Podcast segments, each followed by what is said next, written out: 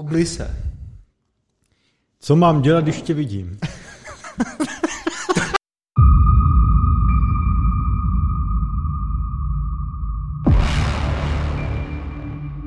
Dobrý den, vážení a milí diváci a posluchači. Adame, proč se hned lemíš na úvod? Jedno, dobrý den. Čau Adame. Honzo, Honzo. Tak eh, začínáme na dobré notě. My s Adamem už nějakou dobu nepijeme alkohol a já si teď dal jedno pivo a Adam si dal víno a jsme z toho nějaký celý. Ano, dnešní díl bude rozjařený Ano. a vlastně jsem chtěl upozornit dopředu, že dnes to bude víc takové uvolněné, takové sváteční. Uvidíme asi, jo. Adam má takový plány. Já jen dodám, že opět jsem měl brilantní přípravu a je to díl 87. No, ale tam ta příprava končí, vole. No, ale i tak mě to vždycky dá zabrat někde jít na YouTube, vyhledat Pepelogy, kliknout a podívat se, kolikáté je to díl. Je to řehole, je to řehole to natáčení. Příliš mnoho úkolů. A mohl bych použít Google Assistant a říct, najdi Pepe Logic. Ale Google bez tak blokuje Pepeho. Hele ne, už nám dokonce v adminu začalo vyskakovat něco, připravte se na možnosti monetizace nebo něco, prostě trendujeme prase. Jak Pasivní prase. příjem? A tím pádem obří oslý můstek. Vyjeli nám čísla za Spotify, že jo? Ano. Tak eh, Já k tomu mám jednu velmi důležitou věc, protože ty jsi minule tady si dělal srandu s ESG a to je podobný. to já se dělám pořád a neustále a všude, kde No. to jde, ale někdy taky narazím. Ale já jsem chtěl říct, že my jdeme příkladem. Protože minulý rok zhruba 92% nebo 91% posluchačů byli muži. Kolik? 92 nebo 91. Takový párek fest. No ale pozor, ale dalších 5% byli non-binary. A až potom ženy. A tak to je spíš, že někdo nevyplnil pohlaví, ne? Ne, undefined je až poslední. Aha, no to je dobrý. Takže já tím zatím chci říct, že my jdeme inkluzi vstříc. No my jdeme a my jsme od jak živa otevřený lidé, ale... Ano, my nediskriminujeme. No to nikdy. Takže my jsme ESG My certified. bereme všechny lidi rovně, ale a nemusíme kolem toho dělat regulaci. Ano, ano. Takže tady vidíte prostě, Ano. jak, jak jsme... My jsme piráčtější než piráti. My jsme uh, vlastně levicovější My než jsme demokrati. levicovější než veřejná politika velkých korporací. Ano. Ale my Jistě. to žijeme, na rozdíl od toho, No že to- oni to jenom říkají. No je to tak, ale my to No. žijeme. Takže děkujem, děkujem. No děkujem, ale tak tohle jsou jistě jedna zajímavá čísla, nicméně těch mužů je tam teda stále jak jako moc až. Ale kvalitních, krásných mužů. No, kl- Krásných klub, krásných lidí se rozšiřuje, to je pravda. Ano. Nicméně mě překvapila jedna věc, já si to nepamatuju, jo, už vím, že jsme mezi deseti nejfollowovatějšíma, no, deseti procentama nejvíc followovaných podcastů na Spotify, v Česku teda. Jestli jsem to správně No a já pochopil. si nepamatuju, jestli to nebylo ale jenom tech.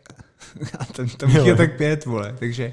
Ne, ne, Ne. ne, tam to ukazovalo prostě Asi jedno, všechny, jednu, jo. jednotnou kategorii, což je zajímavý. Ale mě, aby, jsme, aby to nevypadalo, že jsme nějaký brutálně jako populární. Jo. Já si totiž mám takovou teorii, že dneska je hrozně moc podcastů. Jo. Strašně no. moc. A každý dělá, furt vznikají nový. A jednak jakože každý si dělá podcast, když důkazem jsme toho my, že jo? Ale i třeba firmy, že jo? A já si totiž myslím, a i tak, co tak vím ty čísla, když mi někdo řekne, že ta posluchovost většiny je fakt minimální, Jo. a pak tady máš několik jako víc, jako hodně, což my teda nejsme. To A ne. pak takový to, jako že se někam vejdem občas v nějaký kategorii Jo. někam. Ale obecně jako se může zdát, že to je teď hrozně obří věc, ty podcasty a podle mě zas tak úplně obří to nebude a navíc málo kdo na tom umí vydělat cash. Mm. My jsme to příkladem. Tak my se o to ani nesnažíme. No ne, no, ale jako, No, že no. tak, taky vlastně... No, uh, uvidíme třeba, až uh, jak nám YouTube teď nabízí tu monetizaci, tak všechny vás zkásnem. Ka- každých pět minut bude reklama nastavená. No. A jak jsem No. říkal předtím, Honzo to trošku přeskočil, ale jak jsem zmiňoval, kouzelná slůvka pasivní příjem, jo, takže Ano. s tobou vlastně No, pak pasivní není, že musíme tvořit ten obsah. No ale tak to už, jsme, to, to už je konstantní, že jo? To, to Unie vydavatelů si ten obsah tak cení, že nechá Google zregulovat tak, že najednou není vidět náhledy článku ani ve vyhledávání. Takže je to velká, velké, velmi ceněná věc, tohle. Ano. Zvláště, když máte tak krásné thumbnaily jako my. To jo. A dál v těch číslech, co tam bylo ještě zajímavé? Ještě něco tam zajímavého bylo. Mě jen, to jsou jen čísla za Spotify, nám Anchor dával nějaký ještě celkový čísla. Bylo No. tam něco, co by šlo ještě vy, vypíchnout? No, víme z toho, že na Spotify je 65 velmi no-liferů, kteří mají tento podcast jako číslo jedna. Jo, a potom docela hodně, co to mají v top 5 a v top 10. Ano. Ano. Takže ale za to děkujeme, jo? My, my No, to a to bylo to, a to ještě pak, a ještě je zajímavé, že třeba Spotify z těch audioverzí, teda mimo YouTube, tak myslím má market share u nás asi 70%, 65%, tak nějak. Myslím, že Apple, New, Apple Podcast mají 15 Jo. a to jsme je asi rok neměli vůbec. No, no, no. Takže jako Spotify dominuje, tak já myslím, že by se ta extrapolace, kdyby se udělala, že to vlastně platí i na ten zbytek audioverzí, bych tak typl. Asi jo, asi No, jo. no. Ale je to fajn, tak uh, Takže když se sečte vlastně YouTube a ty audia, tak už nejsme zase takový socky. já myslím, že jo. No asi jo, ale jako Ne, dá se to. No. V no, nebudem to asi, nebo to je jedno.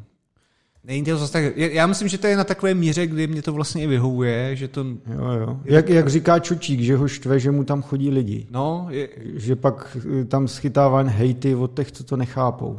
no, Tu jeho eh, nekonečný sarkazmus, že jo. ano. Je to přesně tam, kde jsme to podle mě chtěli mít. Uh, Hmm. Samé skvělé tváře se občas objevují. Je, Prostě jsou to líbezní lidé, kdo nás sledují, poslouchají. je to výborné. Ano. No blíží se 88. epizoda a Miro psal, že doufá, že ta 88 epizoda bude mít nějaké for, krásné fortchen téma. No, Což eh, Já, já, jsem, já nevím, no.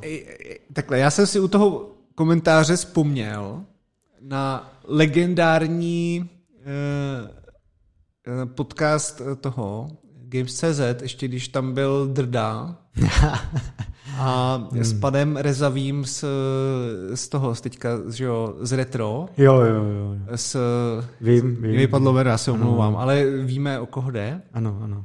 Eh, tak tam rozebírali ročníky a jaký byli echt nacisti, prostě to je legendární. Jo, to, je, to bylo boží, no. no. O, takže jsem to na to chtěl tohle odpovědět a pak jsem si říkal, nebudu, nebudu ten YouTube jako moc dráždit, protože oni to bez tak mají nějakým šuflíku, že kdo to sdílí, tak je Jo. prostě zrůdá, no, takže no. jsem to nedával. No. Ale spíš to bude Budeme to asi... muset nějak zašifrovat eh, do obrázku No? s takovou tu sto, z té steganometrii, jak se jmenuje správně, říkám to správně, No. z té, z té, z té, Nevím, jestli se to úplně, no jako víceméně, jo. Nevím, jestli No. se k tomuhle vztahuje, ale Jasně, no. No tak nějak to budeme, vydáme vlastní sadu NFTček, kde to bude zako, děláme nějaký treasure hunt, no, na to. Ano. My ještě dlužíme některým lidem prej NFTčka, já jsem si teď na to úplně Já vzpomněl. vůbec nevím. Připomeňte si, co jsme slibovali, kde. Ale já to myslím, říkal- že joysticku, ne? Ale to říkal mistr právník, já vůbec nevím, co tam tohle je. No, to je právník, no. Ten mě dluží 300 tisíc teďka. Myslím, Já zdravím Ondřeje a řek, je to interní joke a zdravím ho. já myslím, že Ondra tohle no, jestli bude drzý, tak ještě půjde zase na thumbnail někdy. No půjde. ne, ne, Se píše, půjde. Na mě je na, na Whatsappu drzej každý den skoro. Nechutné, nechutné. Jo, no. Minulý díl byl i velkolepý návrat, realita byl zase prvý, takže děkujeme, jsme rádi, že jsi zpět. Ano, Děkujeme, realita. že se vrací do normálu. Ano. E, Máme ještě něco tady z toho community managementu, který bychom mohli školit ve velkých korporacích? Ale mohli bychom udělat, a tak bychom to mohli monetizovat vlastně. Mohli, no. Tak za 200k vždycky na hodinu, easy. No dobrý, nemáme, nemáme. Všem děkujeme. Děkujeme. E, Dále jedem z lehka. Adam chce pět ody na dva, řekněme, herní remixy, nebo jak se to, remastery, nebo ty definice, co to vždycky je, je jsou těžký. Prostě vyšel s ray tracingem portál a vyšel zaklínač 3 s, s ray tracingem a taky s nějakýma, řekněme, 4K texturama a tak, více detailama. Takže Adame, co o tom chci říct eh, krásného? No, chtěl jsem říci, že to je hezké. Eh, chtěl jsem na to hlavně upozornit, abyste si to vyzkoušeli případně. Ten portál vypadá fakt pěkně. To jsem se dí... Já jsem ho ještě neskoušel, ale eh, viděl jsem videa a tam teda ty odrazy v těch sklech, to je teda něco.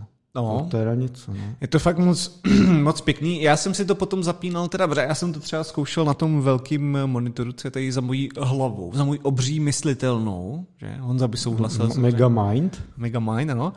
Tak, uh, tak tam jsem si potom musel zapínat teda DLSS, protože no. uh, už to jako na tom velkém monitoru to úplně ta 3080 nezvládá. Hmm. Uh, Což ještě horší to bylo v tom zaklínači, když jsem to, to bohulil. A protože oni to asi nemají dobře odlezený, anebo on je to teda o dost komplexnější hra, že jo? No, no. A obecně na, na, těch, na těch geometriích, co tam mají počítat, ray tracing je mnohem složitější, takže... Ano. No. Ale určitě eh, byste si to měli vyzkoušet s tím, že i ten portál nabízí jako hodně customizovatelných věcí. Je tam přístupný různý takový jako developer až bych řekl, tool, kde si můžete jako dávat počty odrazů a hrát si se vším možným, takže um, to fakt moc pěkný demíčko a pokud na to máte trochu kartu, nebo menší monitor vlastně, tak... No, eh, spíš jako rozlišení, no. no, no 1080p se dá ještě, no. Rozlišení, ano. No já bych tomu, to jsem tomu chtěl právě dodat, jako uh, ten ray tracing je fakt pořád ještě brutálně exkluzivní zboží. Protože já mám třeba 3090 teď, že jo? A ten Witcher, to je, ten, to je jako nepoužitelný. Uh, tam, když zapneš ty ray tracingy, tak seš na 40 fps a je to divný, protože třeba Cyberpunk, což je novější hra, od stejné firmy, mm. tak eh, dokázal držet nějakou stabilitu i při tom ray tracingu. Tohle ne. Otázka teda, jestli ten engine to nedává, nebo to mají blbě implementovaný, nebo je tam ten ray tracing tak, tak vymakaný, že to prostě není reálný, ale ani na té nový 4080 a tak to neběží dobře. A je to naprosto šílený ten ray tracing. Stejně tak jsem teďka zkoušel Kalisto protokol, tam dáš ray tracing, normálně všechny, Ultra, Max, všechno ti běží na milion FPS, zapneš ray tracing a jsi úplně na 50 zase. Jo. A uh, Kalisto Protocol teda rozhodně taky není taková ta hra, kterou bys označil za skvěle optimalizovanou na PC, mm. jo. Nicméně, jako ten ray tracing je pořád velmi, velmi jako věc, kterou si prostě jen tak nezapneš. No, je to stále brutál. Bez DLSS eh, na většině strojů podle mě úplně marný. A i na těch high-end grafikách je to fakt... No, je to tak. A, ale dobrá zpráva je, že u toho portálu to DLSS to jako nějak ne... Nerozmaže. nekriplí. No. Takže jsem to s tím zkoušel a vylítl třeba na 120 potom. Mm. A bylo to úplně jako... No u toho zaklínače ti to pomůže jen málo. Tam je to takový zoufalý, no. no. Já myslím, že to tam mají i nějak blbě implementovaný trošku zatím. Tak je to stará... Asi jo. To a... Ale jako pointa je, že ten ray fakt není jo. vůbec jako um, nic, co by se dalo běžně ano. používat zatím. Ale i kdybyste to hráli bez toho, já myslím, že navštívit tu vyladěnější, hezčí verzi po těch pár letech. No budete se procházet v podstatě po naší domovině na Vysočině, ten Velen. Já jsem to fakt, no ale já no. jsem to, jak jsem to hrál, tak já jsem si úplně vzpomněl na mladá ale tady no. jsem chodíval v lesích. Ano. Mech mě škrábal mezi prsty, srnka mi olizovala. s rukou olizovala sůl, sova jo. mi jo, jo. prostě seděla na ramenou.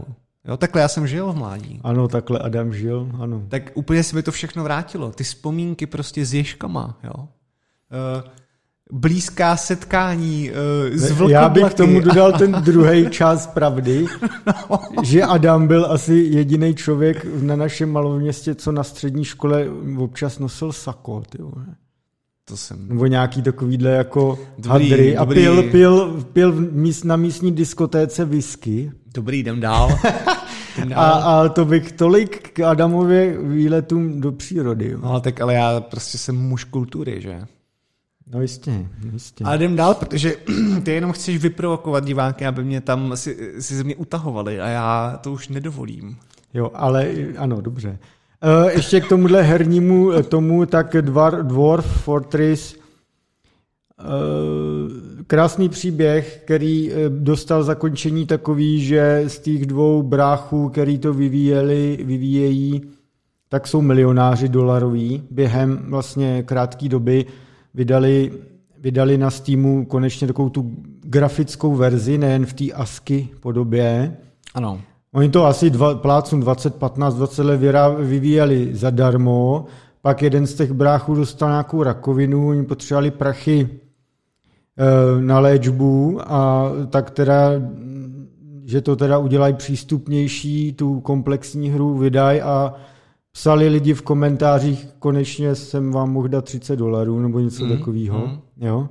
Eh, A Adam na to naváže jistě ještě. Jo, já jsem k tomu jako nechtěl vlastně říkat příliš mnoho, ale chtěl jsem spíš upozornit na ten díl někdy, ono už je to dávno, no, už to už jsme tady řešili ty kočky, co tam umírali pod stolama, nebo co to... s pivíčkem, S pivíčkem. ožralý, no. no. A je to nějak, myslím, že díl 39, Tak to už je hodně daleko. to už, je, to už je daleko, tak a kdyby vás to zajímalo, tak si to můžete pustit, protože jsme tam o tom asi 20 minut kecali o nějakých detailech z toho vývoje a vlastně čím je ta hra jako legendary, což eh, se drží doteď.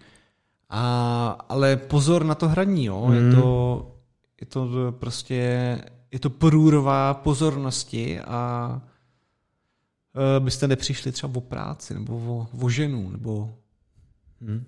o non-binárního partnera, nebo o muže. Nebo Řekl jsem to v pořadí, v jakém následují diváci. Myslím, Pravda. že to je zcela korektní. Je to zcela korektní. Bacha na to. Uh,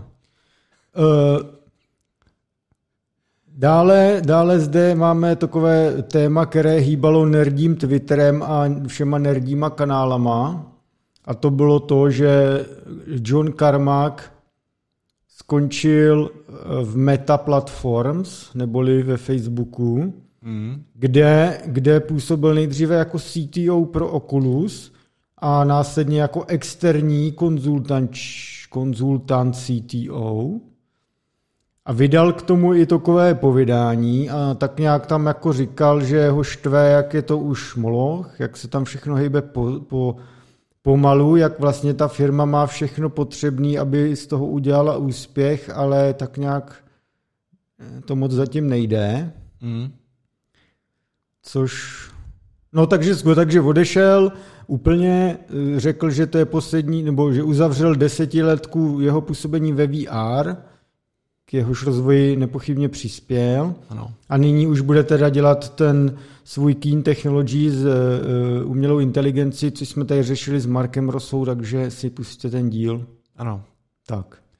No a vlastně jediné, co já jsem k tomu chtěl dodat, uh, tak je, že mě to vlastně strašně mrzí, protože uh, on byl jedna jedna jako z posledních takových, nebo jeden z posledních háčků, co mě držel u toho sledování vývoje ze strany Mety v tady tom odvětví, protože k němu jako jsem měl eh, ten jako geekovský respekt, nebo spíš, ne, ne respekt, ale spíš to zhlížení takhle. Respekt je níže postaven, ještě bych řekl.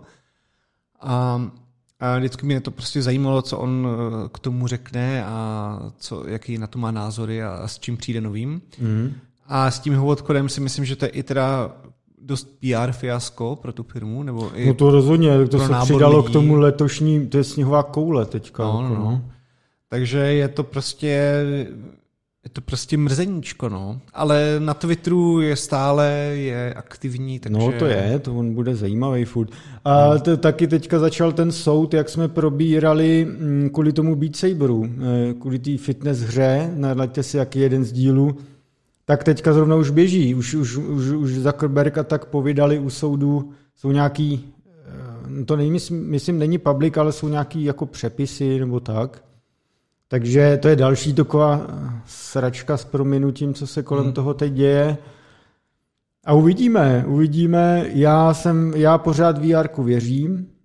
Neříkám, že viz, věřím vizi metaverza, který vypadá jak Second Life, ale věřím té technologii a vidím ty pokroky v tom obsahu i v tom uh, hardwareu. Hmm. A myslím si, že už v tom je nainvestováno tolik a už se v tom točí takový zajímavý peníze, že to jako nechcípne. Takže, takže uvidíme, no.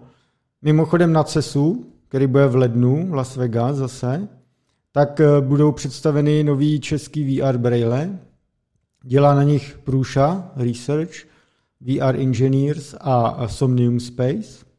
Somnium Space 2 Eh, organizaci jako vede, to je ten metaverse český blockchainový. Průša tam mm, je ta část, že si budeš moct třeba ty vytisknout součástky, třeba si stáhneš z eh, printables.com celý náčrtek mm, mm. a uh, eh, VR Engineers ty pomáhají s elektronikou. Oni dělají ty profesionální verze pro piloty hlavně, tak, tak pomáhají s tímhle. Takže další zajímavý jako příspěvek do, ano. této oblasti. To je krásný, jo. Jinak, jako, co jsem tak jako vím, tak ve VR Engineers mají jako docela zajímavý fyzikální problémy, takže pokud jste špičkový fyzik, který třeba hm, chápe to, že se eh, materiály v elektronice zahřívají a jaké to má komplexní dopady na všechno možný, tak možná, že byste tam našli uplatnění. Jo? Protože eh, fakt jsou to neuvěřitelný fuck-upy, co se kvůli takovýmhle hmm. věcem tam eh, v to hardwareu dějou. Co tak vím a zatím nebudu nic říkat, protože jo. jsem důvěrný. Ale tak můžeme, můžeme dát dolů, když na to nezapomeneme odkaz, aspoň třeba na jejich nějakou job page. Nebo to já nevím, jestli tam něco kýho mají. Já vím, že tam teď řeší velký problémy s teplem a s fyzikou. Jo, ale většinou ty firmy mají, že jo, i když, i když jo, ne, nejste jo. fit na co jsme vypsali, tak nám stejně napište chceme chytré lidi, tak... To eh, jistě, to jistě. No. Takže tak, no, e, dobrý. Dále přistupujeme e, k tématu prompty pro chat GPT.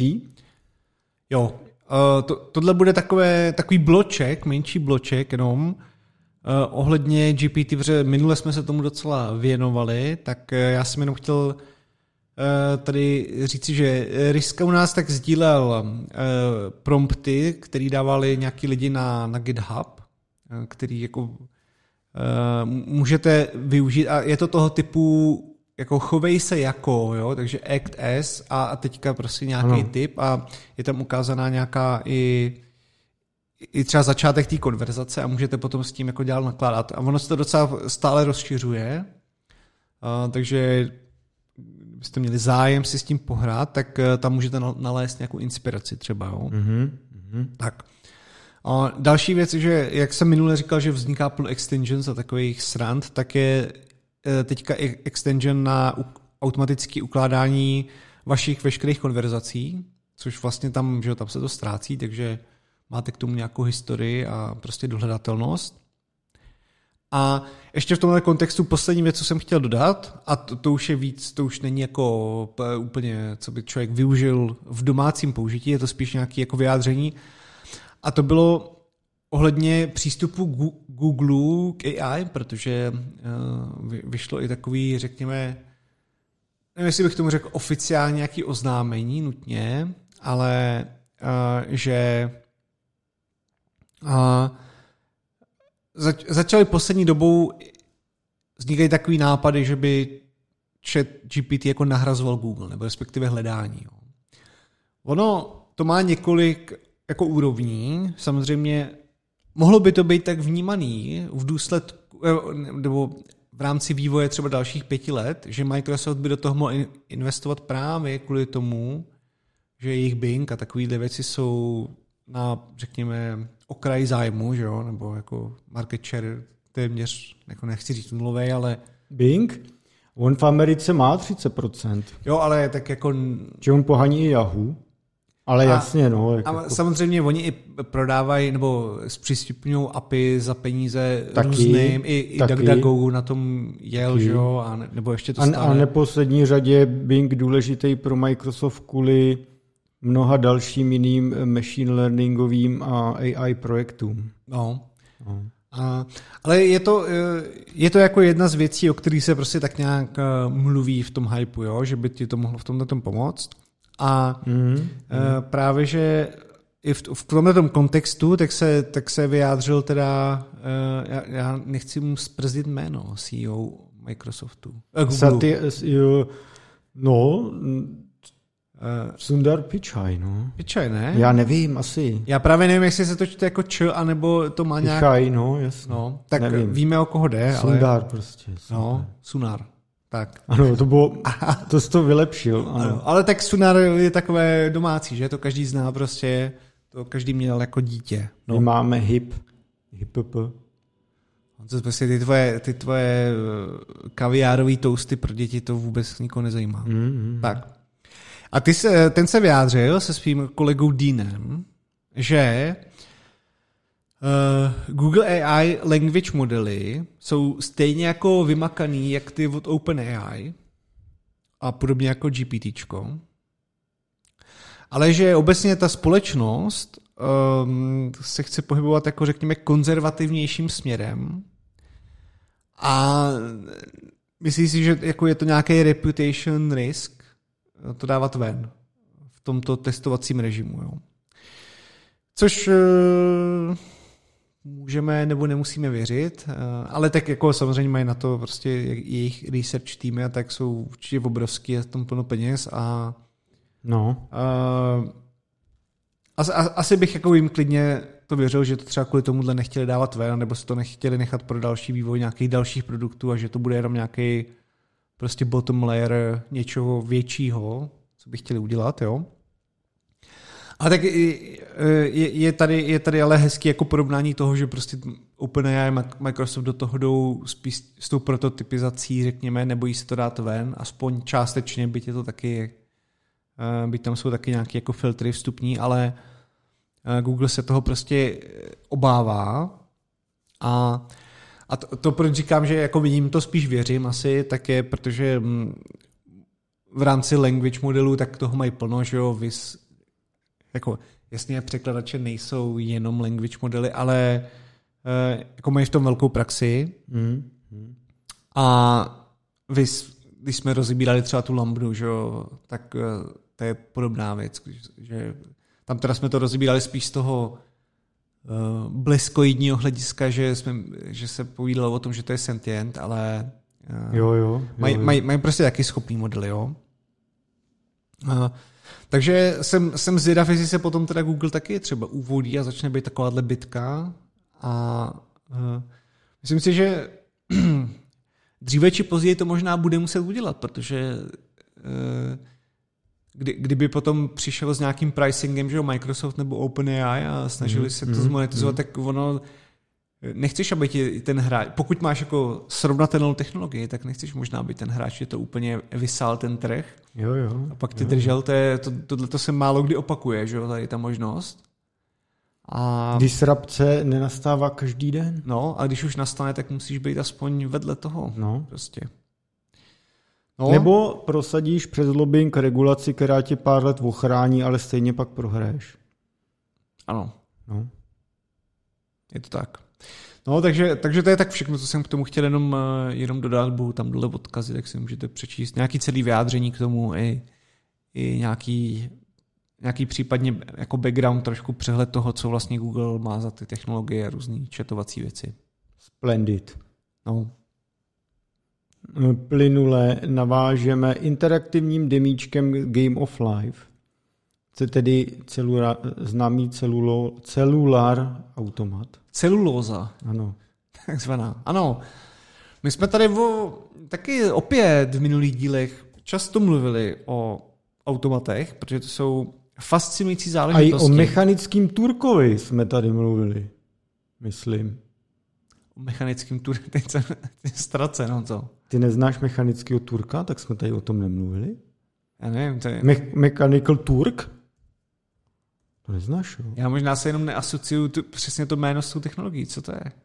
No to je takový ten jako legendární automa, automat. Já to, já to dám, Aha. já to dám do odkazu. Já myslím, že jsme to tady řešili a Amazon, Amazon podle toho pojmenoval i uh, Marketplace jeden. Aha. No, to je jedno, to nebudeme tady teďka... eh, Tak já to, si to možná nespu. Je, je možný, že jsme to rozebírali, jenom si nepamatuju No. to jméno s tím. Hej, to byl takovej, já nevím, z který éry, prostě takovej Turek, to vypadalo, jako člověk, byl to jakoby robot, automat, který jakoby na tebe reagoval, jo. Jo. No a tam takových jako v, v historii příkladů bylo víc, jestli to je podvod, jestli tam vevnitř někdo je, nebo Jo. víš a tak. A Dobře. Amazon, eh, když si přečteš třeba knížku Globální samoobsluha, to vyšla i v češtině, eh, v angličtině Everything Store, o vzniku Amazonu a tak, tak eh, on tam na to dost to zanechalo tam takovou jako odkaz. No, tom, proto to pojmenovali i jeden produkt to, Jo, mechanického turka. No. Aha. No tak to, to já si potom tohle se na to podívám. Mm. Uh, no, tak uh, toto je takový, mm, řekněme, uh, ne, ne, ne, myslím, že to je napsaný taky ve WebGL dokonce, nebo ne taky, ale jakože poslední, tady jsme o tom bavili. technologie. A je to teda, je to nekonečně zoomovatelný celulární automat, protože eh, jednou z krás těchto automatů je to, že dokážeš mít kombinace, které jsou stabilní a dokážou generovat různý obrazce. Tak. A e, může, může to být, že jo, různé věci, populární jsou takový třeba ty lodě, nebo říká se takový ty lodě prostě plujou prostorem a různě se generujou. A, ale tady těch obrazců jako vzniká, nebo ne vzniká, ale objevuje se stále více a více. A právě tady ten projektík se věnuje jed, jednomu z těch témat, což mě teďka napadá, že jsem to mohl dát tady za sebe a mohli jsme si to pěkně animovat. No. A d- dotýká se to přímo jako konvejovského v podstatě Game of Life, prostě takový ty klasiky.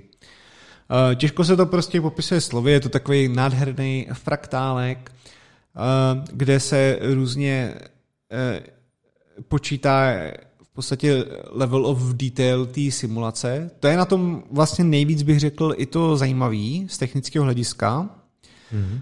protože se tam používá v tomhle konkrétním eh, od, od, od, od, otca, od, myslím, že to je otca, otca megapixel, což je jakoby jedna, jedna stavební jednotka, která je generovatelná právě uh, tím automatem. A je to, to takhle celý propojený. A je to opravdu parádní, takže se na to podívejte. A uh, autor, myslím, na, na Twitteru občas i k tomu dává nějaké jako technické detaily a odkazy, takže uh, je to fakt uh, velmi poučné i z toho upočetatelného hlediska, vlastně jak k tomu přistupovat. Mm-hmm. Takovýhle věci. Fakt moc hezký. Mm-hmm.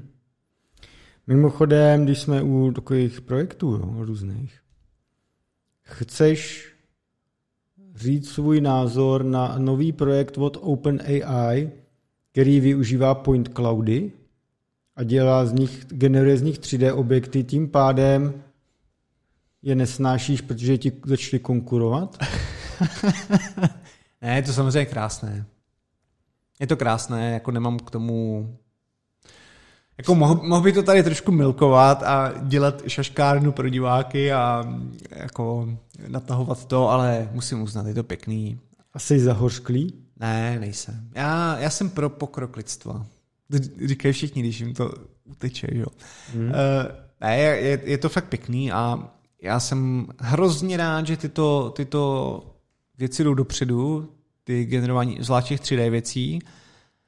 A mám takový dojem, že jsme že můžeme dát i do odkazů eh, dolů jeden odkaz navíc, který se tímhle věnuje a ukazuje vlastně po domácku udělaný třeba eh, skenování skrze lidar eh, prostředí, když jdete třeba ulicí. Hmm. Nebo oni to myslím, že ukazují, že jedou na kole, že jo, a má, má to na helmě. A to, to, co dělali dřív Google a tak, Mm, mm, no, no, no. pro skenování, tak, on, tak už to můžete dělat jako v domácích podmínkách. A ukazuje tam celý ten postup. Takže jsem rád, že vlastně se to takhle demokratizuje. To jistě. Je to krásné, tento postup. Líbí se mi to. Jo, dobře. Uh, Nebudu je pomlouvat. Dobře, tak eh, teďka dáme eh, kratší blok o, čín, o českých čipech. Ano. Mám nějaký upgradey, teda upgradey, updatey. Do tady kousek od Palmovky přišly z Tajvanu první vzorky českého čipu Tropic Square. Konkrétně Tropic 01, což je od startupu Tropic Square. Jo. Přišly první vzorečky, které si nechali vyrobit u firmy UMC na Tajvanu, což je méně známý z toho DUA TSMC, tam TMC, UMC. Je to 55 nanometrový embedded flash, flash.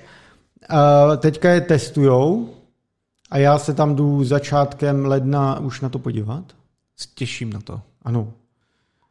A pak, pokud vše dopadne dle představ, tak by to šlo už na trh za chvíli, že jo? A no vypadá to, že to fakt vznikne. Vypadá to, že to fakt vznikne, eh, že bude český čip, no, bezpečnostní. My jsme probírali ho dřív, tak se koukněte na starší díly. Je to takzvaný secure element, který má být částečně open, aby šel auditovat a tak. Začne ho odebírat Satoshi Labs do Trezoru, což je hlavní majitel eh, toho Tropic Squareu, ale už mají i poptávku od dalších firm, takže velké ambice a to je dobře. Ano. A ještě Tropic Square byl vybraný do evropského projektu Orshin, který chce vytvořit nějaký sjednocující pravidla návrhu, bezpečného návrhu v rámci elektroniky. A je to takový konsorcium, je tam asi 4 miliony eur k dispozici Tropic Square z toho získal asi přes půl milionu eur. A mimochodem tam je třeba s nima i NXP, Semiconductors, a, a další, několik dalších evropských takových organ, firm a institucí, takže jsme rádi, že se Česko takhle jako zapojuje, no, čím dál víc. Jo, je to skvělý. Tom, no. A těším se teda, až půjdu na ty čipy mrknout a tak, že, že pak poreferuji, no. Jo, jo, že je pak to... poreferuji Dále taky... Já jsem jenom chtěl dodat, no. že, že se na to právě tak těším, protože tohle by mohlo být fakt velký. Uh, Mohlo, no. Ne, že by byli jediní, kdo dělají takovýhle secure enclave, nebo prostě se o to pokoušejí, ale tohle určitě je jeden ze směrů, který, kde, kde je místečko, kde si najít je, jako dobrý je. trh. No. Rozhodně. Se dá použít všude možně ve výsledku. No. Ano. Dále je Kodasip. Kodasip uh, Koda si udělal akvizici, to už jsme tady řešili, a zároveň uh, založili uh, sekci Kodasip, Kodasip Labs, laboratoře, který, který uh, povede Karel Masaří, který tu firmu zakládal dneska jako prezident, takže ten má na starost jako uh, teďka je tam takový ten vizionář a R&D týpek a tohleto. Uh, a co je zajímavé, že oni uh, součástí toho Kodasi Labs je uh, i, i, taky University program, že oni budou společně s Intelem uh, začít, začnou školit jako lidi v semiconductor oblasti. Což mimo jiný, jak tam implementovat právě bezpečnost do těch čipů a tedy. Takže to je taky velmi jako příjemné, příjemné příjemná další aktivita, protože Kodasip se mimo jiný stal součástí programu Intel Pathfinder, hmm. takže to věci se dějí i tady eh, takhle v Brně, nebo respektive on Kodasip má ty laby už teda všude možně po Evropě, na což se váže i to, že Kodasip má hlavního čipového architekta, chief architekta, je to Tarik Kurt, Není to teda Čech, eh, žije dlouhodobě v UK a, nebo já nevím, jestli od začátku má jméno ne, nějaký, řekněme, blízkovýchodní nebo něco takového. Hmm. Uh, nicméně žije prostě v UK A organizace Risk 5 International, což je ta organizace mezinárodní, která združuje ty aktivity kolem Risk 5, otevřený instrukční sady, tak jeho představenstvo, kde sedí třeba lidi z Intelu, z Qualcommu, z Alibaby, Nvidia, Alibaby, to jsem říkal Google a i Huawei třeba, tak tomuhle chief architektovi Kodasipu dali cenu Technical Contributor Award uh, za technický přínos Risk 5. Takže je vlastně oceněný tady chief architekt český jako Risk 5 firmy, což je velmi prestižní. Uh, Kurt se mimo jiný zabývá, zaj, uh, zaobírá vývojem procesorových jader a třeba implementace bezpečnosti do těch SOCček celých a do té architektury že je právě v, v UK v Bristolu, kde Koda si v minulosti koupil, nebo nedávno koupil tu kyberbezpečnostní firmu Cerberus, což bude integrovat její bezpečnost do svých, do svých návrhů. A co je zajímavé, tak ten týpek Kurt dřív pracoval uh, sedm let pro Huawei v R&D centrále v Bristolu a normálně vedl design multivláknového 64-bitového jádra ARM. Jak známo, tak Huawei si vyvíjeli eh, čipy Kirin k použití třeba v mobilech a tedy, eh, mimo jiný i do serverech mají ARM a tak. Ale v posledních letech dělal na Risk 5 Huawei. A je to jen další z náznaků, jak se Čína snaží tímhle směrem jako brutálně vydat, protože je to tam je nikdo neobtěžuje to, že to nemůžou používat a tak. Ano, ano. Takže teďka jako je týpek je teďka v české firmě, tak uvidíme, jaký to bude mít. To je krásné. A jako jeho životopis je taky uh, solidní. Jo, jo, určitě to není máslo, no. no, to asi. ano. No. Eh, dobře jsi to zhodnotil. Ano, Myslím, ano. že... A mimochodem v Risk 5 International je ve vedení sedí právě Masa, Karel Masařík taky je eh, členem eh, Technical Steering Committee, což je technický řídící výbor té organizace. No. Takže jako jdeme, jedeme, jedeme, trendujeme. Já jsem byl takový rozjetý, že jsem chtěl říct masařka, ale neřeknu to. No to si můžu, Protože řekl, řekl jsi to, Já tady řeknu na to trivii, jo. No. Uh, já totiž, vždycky si dělal táta srandu, uh, jsme byli mladší, že jsme měli takový brejle velký, jak vždycky říkal, vypadáš jako masařka. A ano. od té doby já si pamatuju slovo masařka, vždycky, když to slyším to, něco to... podobného, tak to musím říct. Omlouvám no. se za vsuvku, zcela trapnou. Tak, to, můžeme... to bylo o ničem, no. Můžeme dál. Můžeme dál, dobře. Další mini blok oslavující dokonalost této malé země. Jo. Jak nám zase určitě někdo vyčte v komentářích, že jsme takový čeští fašouni a nacionalisti. Jo? Klasika. Klasika. Tak zadařili se eh, Česku takovým eh, aktivity, řekněme, v mezinárodním internetu. Jo? Několik dílů zpátky jsme tady řešili projekt Evropský DNS. Evropa chce vybudovat eh, evropskou DNS, která nebude ovládána tedy, řekněme, americkýma týma, institucema a podobně. Je to projekt DNS 4 EU for EU. Eh, na ten projekt jsou tam nějaký docela vysoký miliony eur a tak.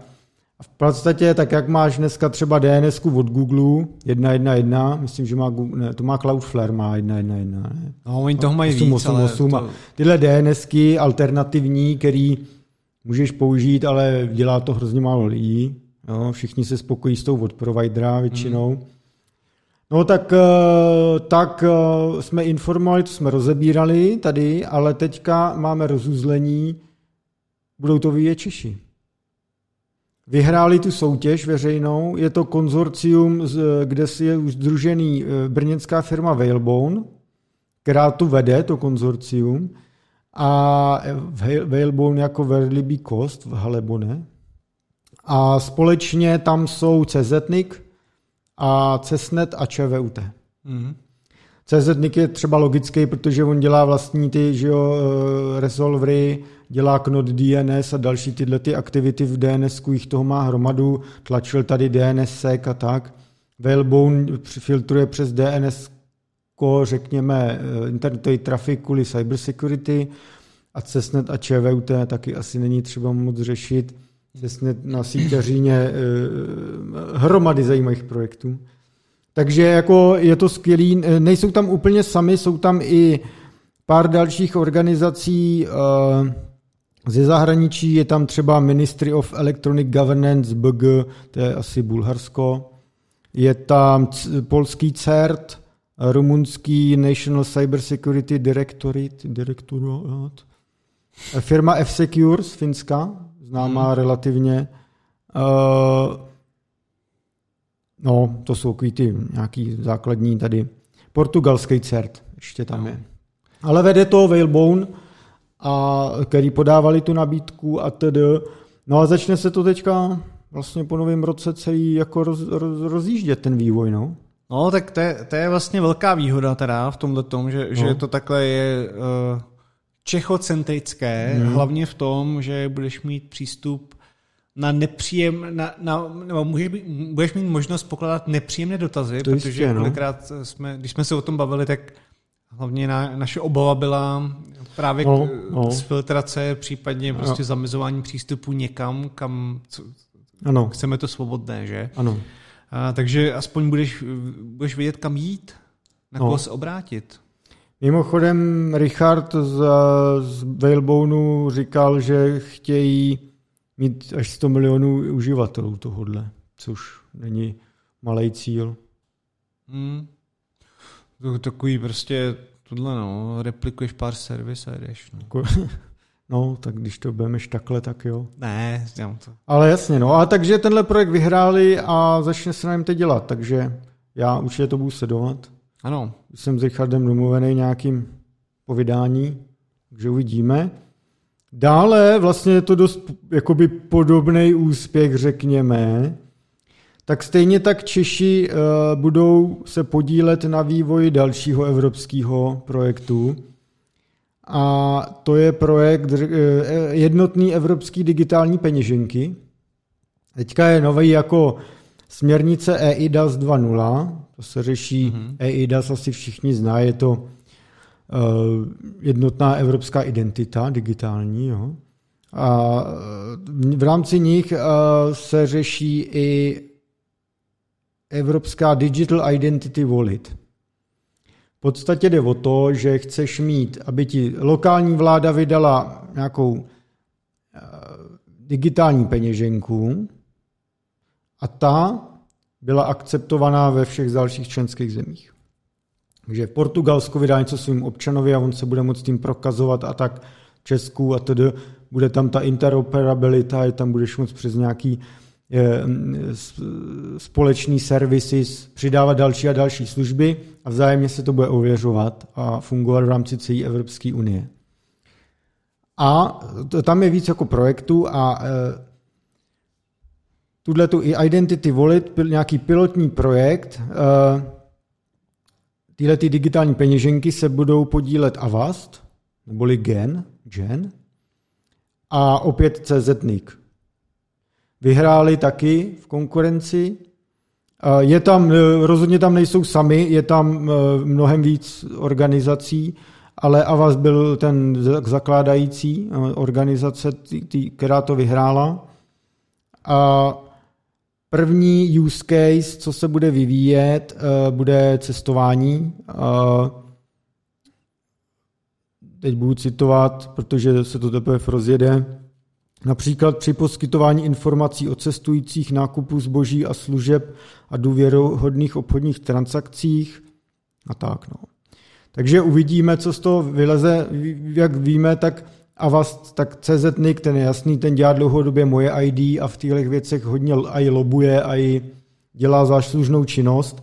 A Avast jsme tady řešili třeba to, že i díky spojení s Nortnem tak eh, chce víc jít do identity, ochrany uživatelů a tak, plus valí ten blockchain, ten projekt velký, tak asi si v tomhle taky věří teď. No, no uh, já jsem o tomhle tématu vlastně taky uvažoval, a že bych ho jednou udělal a jednou k tomu dojde. Mm. Já, takže já k tomu jenom rychle řeknu. Já jsem k tomuhle stále jako velmi vlastně skeptický. Mm. A bylo by super, kdyby to dopadlo jako dobře, ale obávám se, že to dopadne tak jako vždycky.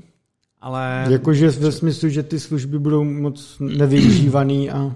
No, že, že, budou, že budou centralizovaný nebo blokovatelný, nebo... Jo, jo. jo jako, jako, nebude to taková ta, nebude to úplně volná dálnice, mm. ve smyslu, že, že ji postavíš a každý, kdo si něco zaplatí, tak jezdí, ale mm-hmm. může být jako blokovatelná mm-hmm. v rámci těch servis, který bude poskytovat, což... No, decentralizovaný blockchain to nebude, to ne. No, je to, pr- takže proto jsem k tomu jako skeptický, ale aspoň se to jako nějakým způsobem hejbe ta digitalizace. No. Jo, tohle jo. Na, to, na tohle jsem musel zvědavej. Ten EIDAS rozhodně přines nějaký hmm. pokroky v tom letom. Takže jaký budeme sledovat, no. Teďka bylo zase před Vánocem se asi oznamují vyhraný tendry, takže by měli všichni radost, takže jaký bylo oznámeno, že, že to konzorcium dostalo a začne se na tom dělat. Zatím víc jo. toho moc eh, nevíme. Uh, a ještě poslední uh, takový jakoby mezinárodní internetový, řekněme, úspěch, no prostě deal. Uh, cez Nix, český Nix, peeringový uzel, bez kterého by tady internet byl, vypadal jinak, tak se spojil s německým uzlem Decix, což je ten ve Frankfurtu, nebo ten hlavní uzel je frankfurtský, a to není jen jakoby německý, to je největší peering na světě. Byť se to nemusí zdát. Mm. Propojili se tyhle sítě a je nutno říct, že Nix není dávno už jen český, on má e, i Slovensko a Vídeň, Rakousko. Tím pádem například ty, kdo se připojí do Decixu, tak si budou moc rovnou připojovat i do Nixu. Co tak vím, tak uh, jsou to i takové požadavky třeba od velkých mezinárodních hráčů, ať to mají vyřešený i tenhle ten market prostě a tedy. Uh, takže vlastně jsem zvědavý, kolik to třeba Nixu přinese nových velkých v uvozovkách klientů, protože Nix není firma, že jo? to je nějaký združení, který, hmm. takže oni tomu říkají členů kolik tenhle eh, cross-sell, upsell, řekněme, uh, uh, jako přinese Nixu nových, nových tech uh, a naopak uh, čím jako v uvozovkách ztratí, že si třeba nepřijde ten velký provider napřímo, víš, nebo tak. Jsem se na to zvědavý, jak to bude v praxi fungovat. Jo, jo. Uh, Nicméně to z pohledu Nixu to vypadá jako velký úspěch, no, že jsou takhle napřímo teďka skamaráděný s Decixem Eh, je ještě tady taky český peering.cz, který je taky ve všech těchto lokalitách jako Nix a ten neoznámil toto partnerství. Jak se, to byla ale uh, jedovatá díka. Ne, ne, to, to nebylo. Bylo všechno v míru. No, takže to byl taky další no, to. A tím bych jako toto téma moje uzavřel. Ano, konec masturbace nad Čechy. Ano, Víceméně. Musíme se pochválit před Vánocema.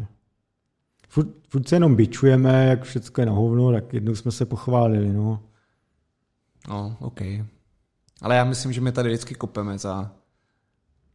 No, tak no, ne, podporujeme, nebudu... děláme support. Děláme support. tak. Zdravý nacionalismus, že? No. Teďka ty tvoje AIčka, Adame, jdu na řadu. Jsi připraven? Ano. No. Adam si připravil blok takových AI témátek, že tomu teda budeme říkat AI. No. Nebudeme tomu říkat blok statistických metod. Nebo... blok tisíců ifů. Ano. ne, tohle je skutečně v tom pravém slova smyslu. Dobře, takže a odpálíš to tyma šachama nebo čím, nebo to jo, chceš jo. nějak uvíst ještě? Asi, jo, můžeme těma šachama obecně, eh, když jsem se připravoval na tento nechutný díl, velmi pokleslý, velmi nudný, tak uh, vlastně jsem nechtěl nic velkého a spíš jsem si tak vyzobal nějaké jako zajímavosti a padlo to prostě na, na AI obecně. Hmm. A první z těch příběhů... Protože Adam je tendenční a teďka všude frčí AI, na LinkedInu všichni to mají, tak Adam no to není honí pravda. čísla. To není pravda, to jsme řešili už tady kolikrát. A Dobře.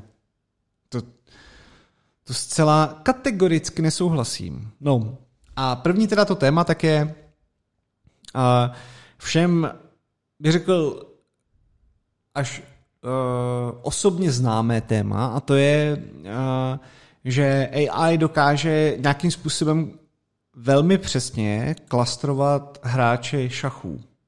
Mm-hmm. Jo. A teďka abych to zasadil do nějakého kontextu, proč jsem říkal, že to je všem poměrně dobře známo, protože jak víme, a kolikrát jsme tady i probírali třeba, jak to plánuje dělat Google, a, tak a, je nějaká kategorizace tebe jakožto zákazníka, jakožto člověka, že v nějakým vektorovém prostoru, aby ti mohl servírovat reklamy. Což je taky vlastně nějaký clustering, ke kterému dost těch modelů i spěje. Dělal to, nabí, navrhoval ty samotný Google, že jo, protože jsme se bavili Ano, o floku ano, ano, ano. a o tady těch tématech. A tohle to je vlastně něco velmi podobného, akorát, že je to převedený teda na, na šachy. Jo. A má to jako několik vlastně dobrých motivací a několik špatných důsledků e, by to mohlo mít. e, Jo. V kombinaci právě s trackováním jako lidí. Jo. Um, ta, ta, jedna z obav je, nebo z obav, jako z těch důsledků je samozřejmě de-anonymizace obecně hráčů dle jejich herního stylu, což bych řekl, že je téměř, téměř izomorfní tomu, jak se každý chová na internetu, mm-hmm. co, co googlí po ránu, nebo hledá, no, nebo po večeru a tak dále, nebo jak rychle píše, všechno tohle prostě vás někam zasadí vždycky v nějakým, nějaký dimenzi toho vektoru někam a jednoznačně pak jste chycený jak eh, mouchy eh, pavoukem. Jo? A pro, podobnou věc teda dělali na, eh, na šachách. Je tam pár zajímavých jako technikálí, bych řekl. A oni dokázali, eh, tady mám to číslo, že dokázali deanym- deanonymizovat zpětně až 90% hráčů na základě předchozích dat, jo, Mm. různých sebraných her těch hráčů, což je poměrně jako zajímavý číslo. Eh, S tím, že oni tam různě zkoušeli třeba nějaký okno, řekněme, 32 tahů nebo jenom Mhm. 16 tahů, jo, různě si s tím hrát a zkoušeli to i zblbnout, že to nebylo třeba počátečních 32 tahů, ale nějak, nějaký prostě jako sliding window, jo, že až po tom, co dělal za tahy. Mhm. A stejně tě to v nějakým jako kontextu té hry, nějakého toho prostoru té hry dokázalo chytnout. Jo, což, je, což je moc pěkný. A ten důvod, proč se tohle dělá, zvlášť na těch šachách nebo zvlášť u těch her, je poměrně jako vlastně jasný a může to být nějaká monetizace nabízených kurzů, respektive tvý zařazení do nějaký výkonnostní skupiny.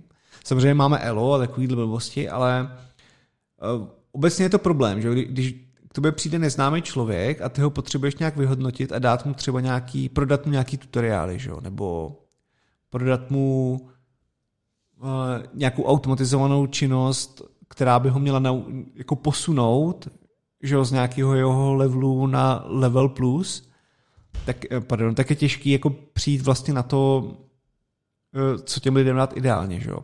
A na tohle mají sloužit právě tady ty systémy. Eh, Teďka to dělali v šachách, ale mělo by to obecně, obecně by to mělo být jako schopný být, rozšířit i na ostatní části našeho života.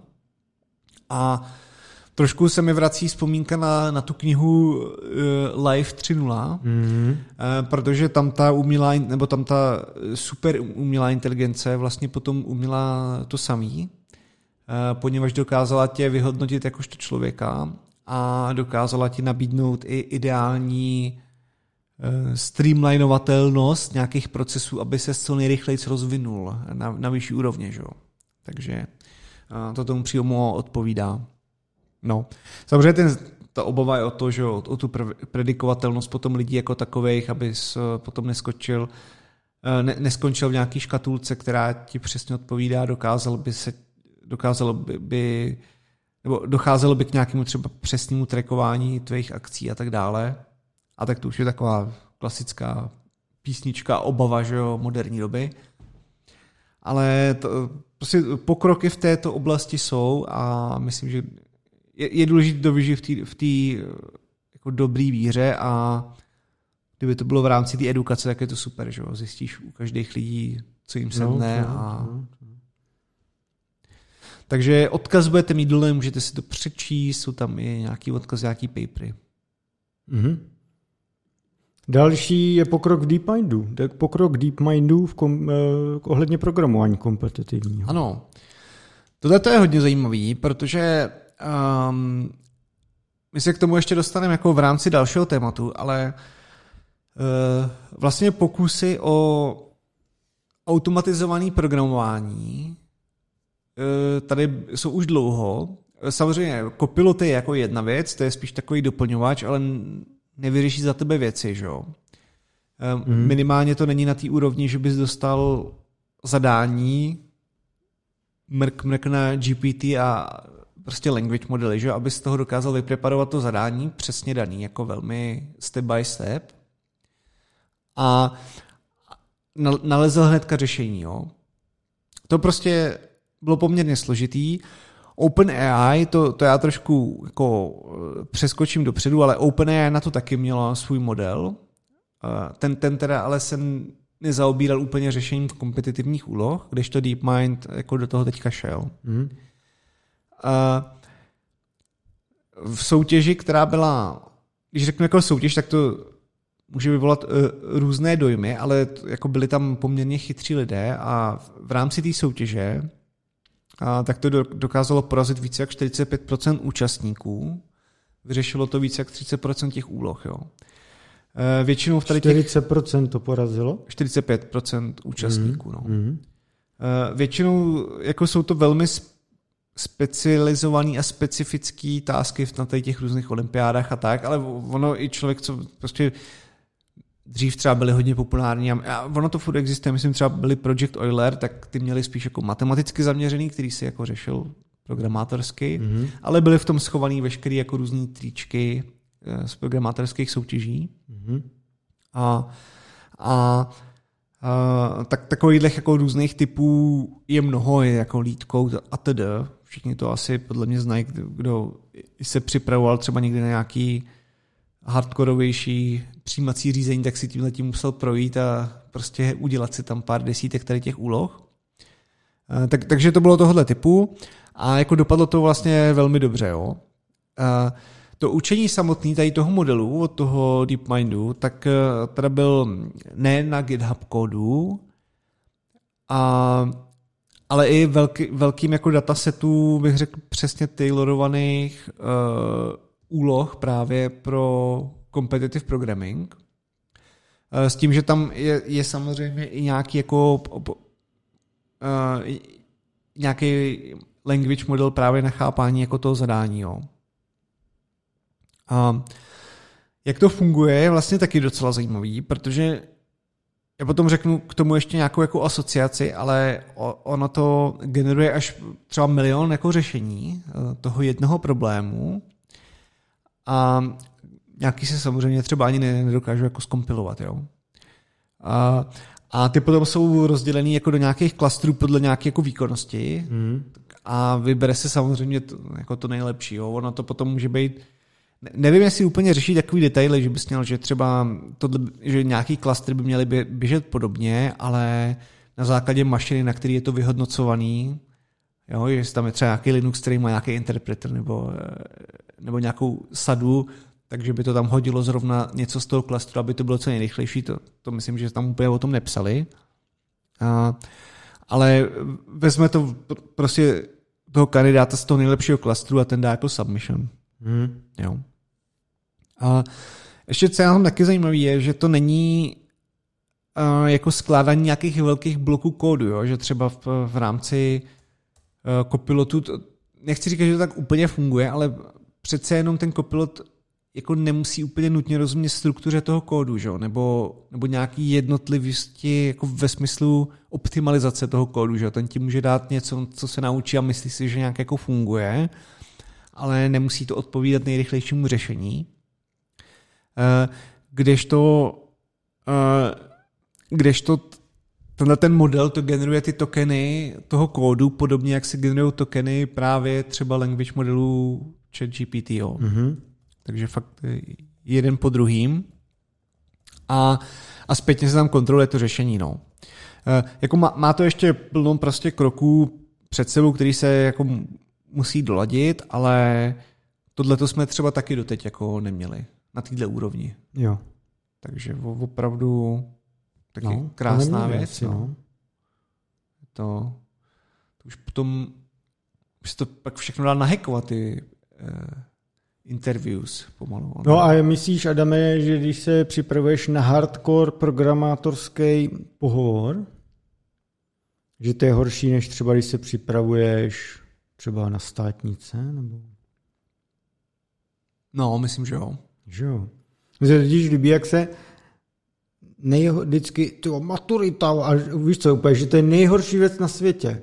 Jako když zvládneš tohle, tak už zvládneš všechno. A jak se postupně stupňují ty, že to vlastně bylo úplný hovno, ne? A pak jak se stupňuje to, že vlastně pak těch mnohem větších challengeů je no. jako potom mnohem víc, no. No tak hlavně, ale plno těch věcí máš prostě, že máš nějaký máš nějaký předem daný osnovy a tedy, co si máš naučit. No vlastně, no. A, no. a pohovory, za, obecně za to pohovory strašně sucks jako technologický. Hmm. Protože každá firma to má jinak a Některý jsou fakt Lidl, ty No, to, to taky, ale i občas je to prostě strašně debilně navržený, jo? že uh, můžeš umět fakt jsme se o tom někdy bavili, ale no. jako můžeš navrhnout, nebo můžeš umět 99% jako věcí z toho oboru, ten člověk zrovna s kterým se bavíš, tak ty se zeptá to procento a pošle tě do hajzlu, že jsi prostě Lidlman. Hmm. A jako nemusí to tak nutně být. Je to, je to strašně... Je to, je to divočina, no. Je to trošku prostě random jako prase. Pohovory. To jo, to jo. No. Dále re- Refusion. Ano, Refusion, tak to, to bych řekl, že je víceméně jako zlatý hřeb tak ještě, tohoto bloku. Ještě jsi tam měl ten uh, historii a budoucnost. Ne, já, by, já bych se toho nemal, toho riffu. Já, já myslím, že to musí zaznít teď. Dobře, dobře. Protože to je taková krása, že já už bych se pak neudržel. Jo, já bych se pak... No ale zlatý uh, se dává nakonec. Ne, ne, ne, to, to právě my to děláme jinak. Tento podcast to dělá jinak. Dobře. Prostě. Tak. Je to, řekněme, fine tuning úplně jako Stable Diffusion. A účelem toho není jako vytvářet obrázky krásné, o kterých jsme se mnohokrát zde bavili, ale tomuto fine-tunovanému modelu jde o to vytvářet hudbu. A to, to je ten krásný plot twist. Ne, že už by se o to někdo nepokoušel dřív, ale ona je spíš krása, že to funguje. K tomu se ještě mm, potom mm. dostaneme. Um, je to, uh, je to klasický jako model uh, Stable Diffusionský, jo? není tam zase tak moc toho jako upraveného, mimo to teda fine tuningu. A to, co to generuje, jsou klasické spektrogramy, uh, prostě který vydáme všude jinde, že? takže jako není na, na nich vůbec nic jako zvláštního. Jo? Um, ten projekt uh, kombinuje strašně moc jako konceptů technologických, uh, od Fourierky po Griffin algoritmus uh, na jako aproximaci fází jednotlivých signálů, ale je tam i plno zajímavý jako hudební vlastně teorie celkově. Mm, A Já potom se ještě dostanu detailům, ale co chci říct, je, co je na tom vlastně zajímavý. Jo. Vy, když vygenerujete nějaký spektrogram, tak většinou tam je nějaká limitace, že jo? Jako eh, průtok nějakých dat nebo nějaká nějaká, řekněme, informační jako entropie toho prostě, co se ti vejde do nějakých třeba 60x60 pixelů a do nějak, no to je samozřejmě větší, ale prostě ten spektrogram je, je nějakým způsobem jako reprezentovaný a oni, myslím, to měli tak, že na jeden image to dokázal přeměnit na pět sekund muziky. Mm. Jo? Mm. A funguje to klasicky, prostě je to image to spektrogram, teda v tomto smyslu, eh, pardon, text to spektrogram v té úvodní fázi, takže dáš třeba funky jazz a ono ti to prostě tohle vyhodí a ty to potom nějak převedeš do, do hudební formy, jo? No, no. no. A, ale druhý ten trik, který tam na tom existuje, tak je image to image, který taky Stable Diffusion umí, jo? takže máš jeden obrázek a chceš toho udělat v tom stejném stylu, ale něco trošku jiného. Takže oni tohle dokázali vohnout na to, abys dokázal přecházet třeba z hiphopu do vážné hudby, nebo jo, takovýhle jako různý pokusy. Ale co je na tom krásného, tak ty dokážeš jako plynulé v tom prostoru, kdyby si představil nějaký jako hodně zjednoduším, má nějaký vektorový prostor, nějaký klastr v nějakým rozměrným prostoru, který reprezentuje veškerou vážnou hudbu no. a teďka hodně tady máš hip-hop, tak ale to, to, by, to by jde o to jenom nějak jako interpolovat ty klastry, že? takže hmm. začneš tady a teď bum, bum, bum a jdeš v nějakým prostoru a, a dojdeš do toho hip-hopu, tak uh, tohleto ono to umí dělat skrze právě ten image to image, bych řekl, mm-hmm. jo, s, s těma postupama. Eh, vyzkoušet si to můžete i na, na webovce. Eh, je tam zobrazení toho spektrogramu, jak to postupně přehrává. Eh, je tam i timeline, kde vám jako skáčou různý herní, hudební styly. Zadat si můžete i ten vlastní, takže je tam vidět i ta postupná jako interpolace v tom nějakém prostoru, jak, jak ono to generuje. Takže je to opravdu jako velmi velmi krásná věc. Um, myslím, že jako můžete dělat skladby vlastně, které jsou libovolně dlouhý, jenom je, je, je jediný to omezení je teda těch pět sekund na to, na to jedno okno, ale ta interpolace je natolik dobrá, že to občas ani jako nepoznáte. Jo. Mm-hmm. Ně, někdy jako to poznat jde, když je to moc taký ostrý, ale oni to furt vylepšují, takže je, je to docela jako pěkný. A z hlediska těch z hlediska nějaký jako skládání nějaký hudby, tak je to taky jako velmi zajímavý, protože dřív jsme se báli o že osud, řekněme, umělců a lidí, kteří se tomuhle budou věnovat.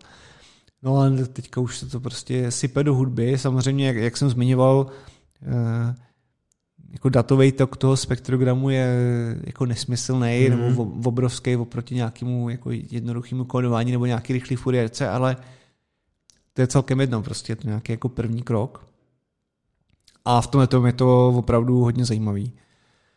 Um, je tam i docela dobře rozepsaný, eh, jak, jak, jak ta interpolace probíhá a jak v tom latentním spaceu, jak jsem mluvil o tom vektorovém prostoru, tak je to jako podobný.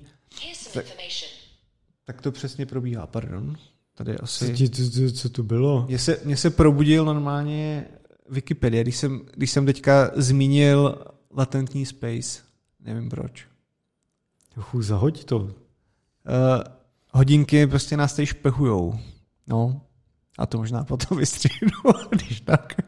Ale možná to ukazuje, jak je ta technologie nebezpečná. No to, to jo, to nevystřihávej. Jo, ty, ty jste to tady všichni viděli. No. Takže tento projekt je podle mě absolutní porno. Ono se to těžko, musíte se to vyzkoušet a poslechnout si nějaký ty exemply, protože až to uslyšíte, tak je to fakt boží, protože to dokáže zachovat i jasnou charakteristiku i v rámci těch přechodů, jo. Takže i když jdeš jako z jazzu, který má nějaký styl, a pak jdeš do roku, který, tak, tak si to zachová takovou tu fakt charakteristiku té jazzové skladby. Jo, jo je to opravdu hrozně vymáklý, musíte si, musíte si to poslechnout a jako uh, vždycky jsem, jsem rád, když vznikají takovýhle potom, nebo když lidi ukazují, co s tím vytvořili, protože je to opravdu hrozně zajímavý. To... Podívám se na to, no. To krásné. Dobře, no a teďka můžeš teda to schrnout, tento blok Adam zase četl článek a zaměřej na historii a budoucnost GPT a ano. kudy to půjde, no. No, já ten článek vlastně eh, řeknu poměrně ve zkratce, jak to mám dost výpisků, ale um, pak jsem, když jsem o tom uvažoval, tak uh, to řeknu ve zkratce, poněvadž je to velmi uh, technické a plné spíš takových jako analytických údajů. Ale abych vám to nějak prodal, jo. Uh, je to mapování vůbec um, vývoje GPT od úplného začátku do teďka s nějakýma predikcemi do budoucna i v kontextu plánovaný jako GPT 3.5 a, a těch mm-hmm. dalších mm-hmm. prostě verzí. Uh, takže to mám plno jako dat ohledně velikosti těch modelů třeba, jak, jak se to vyvíjelo. Uh, je tam hodně ale i úvah nad tím, jaký nové věci dokážou do toho modelu injektovat nové jako vlastnosti, které to dokáže mít. Jo? Teď se teda ne, nebaví se tam úplně o takovým jako pokroku, že by to bylo sentient a v tomto smyslu, ale spíš třeba, že to dokáže dělat nějakou jako velmi pokročilou syntézu dat z hmm. různých hmm. datových zdrojů a, a čím to bylo a jaký zásah do toho modelu to vlastně uh, dokázal přidat. Jo. Hmm. Takže tím se tam, se tam chlapík zabývá. Um, je tam i trošku detailnější rozbor, což si myslím, že je tak hodně zajímavý taky, uh, toho vlastně vůbec Open AI světa, protože on to zdaleka není jenom že chat GPT nebo GPT jako takový, ale mají plno prostě blbostí tam jako subprojektů a to je třeba Instruct GPT nebo Codex GPT. Když, jsem, když jsme se bavili o tom DeepMindu na to řešení těch kompetitivních úloh, tak právě v tomto kontextu ten Codex GPT, tak se tím tím taky zaobíral, řešení úloh, ale ne nutně těch kompetitivních, ale spíš jakoby obecně, ale neoptimalizovaných. Bych tak to, bych to tak řekl. Jako, možná to není úplně přesný, mm-hmm. ale mhm. nejde o tu optimalizaci nebo o tu největší rychlost. Jo? A je to trošku postavený na jiným jako principu, ale Trošičku to ukazuje i to, proč to chat GPT, jak jsme se třeba bavili dřív o minulém díle, o tom, jak to dokázalo emulovat třeba e, terminál, že? Mm-hmm. různé takovéhle věci, tak i to porozumění jako pochází vlastně i z toho kodexu, který se na těch datech učil že jo, a do, jo, dokázal jo. taky něco vytvořit. Takže ono to OpenAI dokáže skládat už jako docela efektivně bloky, které se specializují na různé části chápání nějakých systémů. A tenhle ten článek to poměrně vlastně dobře, uh, dobře rozebírá. Jo? Co, co, všechno, co všechno oni tam v tom mají zahrnutý. Uh, rozebírají tam třeba instruction tuning, uh, nebo tuning, pardon, um, obecně schopnost jako generování outputů v rámci inputu, který, jako na kterých to vlastně nebylo vůbec učený. Jo. Uh, tohle tam je taky poměrně do detailu jako nějaký o tom pojednání a jaký části toho modelu za, za to jsou zodpovědný, takže uh, dává to vlastně takový to, to, to kontextuální přemýšlení jako dohromady a v tomhle tom smyslu je to, jak bych řekl, docela nápomocný. No. Um, v tomhle kontextu tam i probírají docela detailně fine-tuned jako language nety, což jsou ty plany. Mm-hmm. A Eh, ty, ty, se, ty se v tady těch modelech jako velmi hutně využívají. Je tam i rozebíraný jako rozdíl mezi, mezi nějakým jako knowledge a reasoningem v tom smyslu, že když máš jako jenom knowledge, tak nedokážeš vlastně říct, proč nějakou jinou knowledge nemá. Nebo jestli mm-hmm. máš mhm. nějakou jinou knowledge, když to když máš reasoning, tak nepotřebuješ tu knowledge, ale dokážeš říct, že tu knowledge nemáš a dokážeš to nějak naučit. A je, je tam nějaká jako polemika nad tím, vlastně, co ještě ty modely budou potřebovat, aby tohle to bylo do budoucna splněno. Jo. Takže myslím si, že pokud vás to zajímá, je, tak eh, je to jako dobrý zdroj s dalšíma asi milionama odkazama na různý jiný papery a dává to poměrně jako hutný přehled kam se to bude vyvíjet, s tím, že tam jsou i různé jako tabulky, takový jako ne excelovský, ale opravdu tabulky jako hutnější, jaký model co obsahuje a jak, jak to ovlivňuje celkový naše chápání nějaký jako strukturované informace. Takže eh, je, je to stále work in progress, tam Týpek něco doplňuje, když jsem se díval za pár dní, tak už tam zase byl nějaký odstavce nový. A, takže pokud vás tohle zajímá, tak eh, jako si myslím, že se v tom budete rochnit vyloženě. Jo, zní to dobře, podívám se, no. no. Dobře, dám na teba slova, Adame. Jsi influencer. Ano, jsem rád, že aspoň tebe jsem ovlivnil, Honzo. Ano. Já dám takový, takovou rychlejší věc teďka jenom. Uh, většina, nebo velká část evropských mobilních sítí 5G, ty, co se teď budují, uh, valí, valí uh, na Huawei. Stále. Byť se tady mluví o různých zákazech a tedy. Já jsem obdržel od Juna Stranda, kterého tímto zdravím, to je dánský, dánský analytik telekomunikací, který to detailně seduje, dělá různé jako statistiky, studie a doporučení a tedy. Firmu Strand Consult na to má, tak mě nazdílel nějaký zajímavý číslíčka právě o tom, kolik aktuálně 5G sítí v Evropě běží na Číně. A je to tak, že 42% evropských zákazníků přistupuje k 5G přes bezdrátové prvky z Číny, přes RAN, ty eh, vysílače a tak. Eh, v případě 4G to je aktuálně 52%, eh, ale tohle je průměr a ty čísla jsou někde mnohem větší. Třeba Kypr je 100% Huawei, nebo Čína, respektive nějaký ZT se tam občas míchá tak.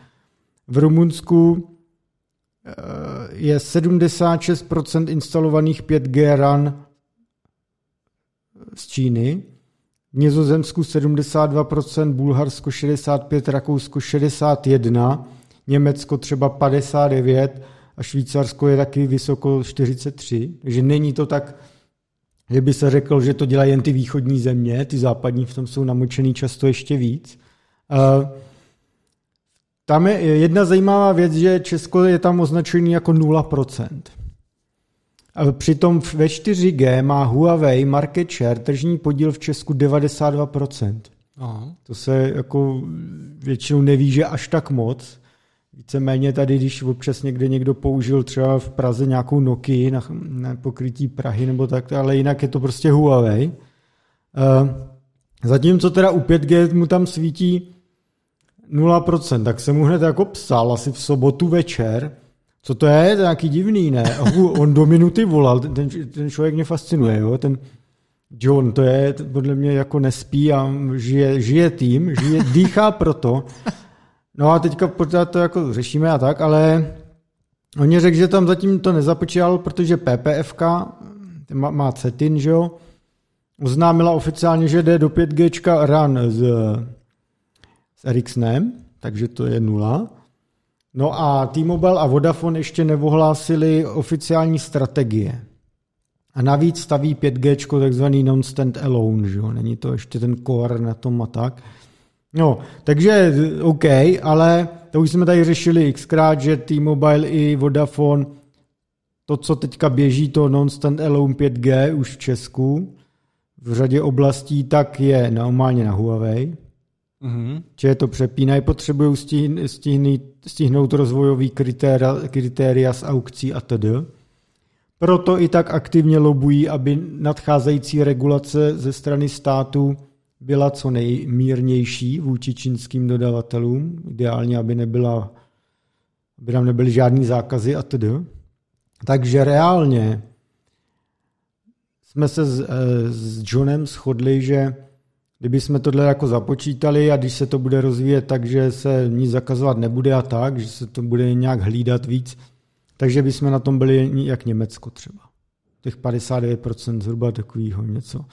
Což je furt teda pokles vůči těch 92%, jo, co máme u 4G. Ale, ale zajímavá věc, co vlastně asi bude dost jako důležitý. Já vím jako dlouhodobě, že PPF se pro Ericsson rozhodla z politických důvodů. Jednak, že jim furt všichni tu Číny omlacovali o hubu dlouhodobě, že jo. E, potom si chtěli nějaký PR udělat. A druhá věc je přístup k telekomunikačním dílům vůči státu. A pokud stát se teďka staví nepřátelsky k Huawei, chce ho ideálně zakázat, což nevíme, jestli mu projde, jestli to zvládne uregulovat, nebo brutálně nějak omezit, tak samozřejmě stát nebude ten, kdo bude chtít najednou kupovat telkoslužby eh, provozované na čínských technologiích. Tím pádem PPF bude moc nakráčet a říct, my jsme clean network, jak se tomu říká. Tak to jako pojmenovali američani v rámci lobistických aktivit, který provozují i v Česku. 5G bez čínských komponent říkají clean networks. Tak bych dal poznámku, to, že vás bude odposlouchat západ je v pořádku. To je v pořádku, to je spojenec. To je spojenec ano. Ano. Takže je asi pravděpodobný, že z tohohle jako ve výsledku PPF bude moc těžit, z tohohle, týhletý politický kotrmelce nebo kotrmelce otočky. Jo. jo. Už třeba, když jsem se bavil třeba s Dial Telekomem, dneska Quantcom, obří český provozovatel optiky, důležitý hráč na těch páteřích a tak, tak už mě říkali, že jejich zákazníci vyloženě některé třeba velké korporace, některé uh, instituce státní právě už vyloženě mají požadavky, že to nesmí jít přes Huawei a spol. Ty data jejich. Že oni vyměňují kvantkom i na těch páteřních sítích a tak věci hmm. od Huawei, i když jsou s nima spokojený technicky a tak. Hmm. Jo? Takže to fakt má reální takovýhle politický dopady a uh, vidíme třeba, jak to ovlivní pak biznis Vodafonu a T-Mobileu budoucí třeba zprávy se státem nebo tak, no. Protože no. jako asi je velmi jednoduše představitelný, že máš tady pobočky amerických firm v Česku, který prostě jednoznačně jsou přikázáno, vyberte si operátora a tak, který nevalí přes Číňany. Prostě. A je to. Mm. Ale ten stát je ultra pravděpodobný, jakože vyloženě to nebude chtít. No. Uvidíme, jak se prosadí taky tu regulaci. Myslím, že už Nukibu v posledních týdnech a tak trošku ten hřebínek spadl, že zjistili, že to asi jen tak neušéfují všechno, jak měli představy. Ale ta regulace poběží. No. Debaty, debaty se dějí. No. no tak bylo to takové, bylo to takové podivné období různých prohlášení no. a boje, který vlastně ani neměl no. Jasného nějaký strategie. Nebo... Hele, v Huawei, v české pobočce Huawei, teď mají příští rok je number one priorita a to je zdržet regulaci. Co? Takže... A, a tak, takže tam, tam, tam samozřejmě kolem toho mají velký obavy. Jo, jo. Co to udělá Eh, no, takže jako politika je ve všem, Adame. PPF z toho bude těžit. A tak to už jsme tady tohle jo. jsme říkali vždycky, že to je nechutně spolitizované. Jo, to rozhodně. Nejde no. ani o tu... Takže teď máte aspoň market share 5G, víte, jak to tady je v Evropě. Zdaleka to není tak, že by od toho se odcházelo tolik. Plus, vlastně ty jsi taky influencer, protože si influencnul Johna. Jo, počkej, jak to myslíš? Tak jsi mu volal, ne? A... Já jsem mu psal a on mě hned volal, no. Nebo tak... A jo, on, on, on, on čte moje věci, on no. mě vždycky píše třeba e-mail, no. čet jsem tvojí story, jak si to nějak překládá asi, jo, no a... No, ovlivněš ho, takže... A, a hned mi posílá reakce, je jako ten borec fakt neuvěřitelně aktivní, jako map, zmapovaný trh, jako ve všech zemích. Snad. A nebo to je model. Možná, no. Syntéza hlasu easy. Jo, jo, jo. No Honzo, já nevím, jestli se nebavíš s nějakým... Nějakým robotkem. No, bacha na to. Davíme Johna a děkujeme Johnovi. A nepřeháněj to, on je teda hodně antičínský, jak nepřeháněj to. Klídek.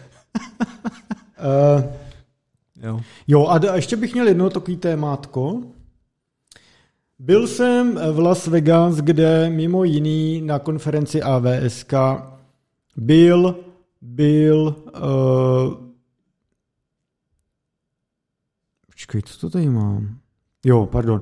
Byl tam i uh, ukrajinský ministr pro digitální transformaci Mikhailo Fedorov, který tam jednak vystoupil a pak uh, jsem s ním měl nějaký povídání, v kuloárech se pohyboval a říkal nějaké věci, které říkat nemohu, protože jsou z kuloáru a v rámci nějaký důvěry.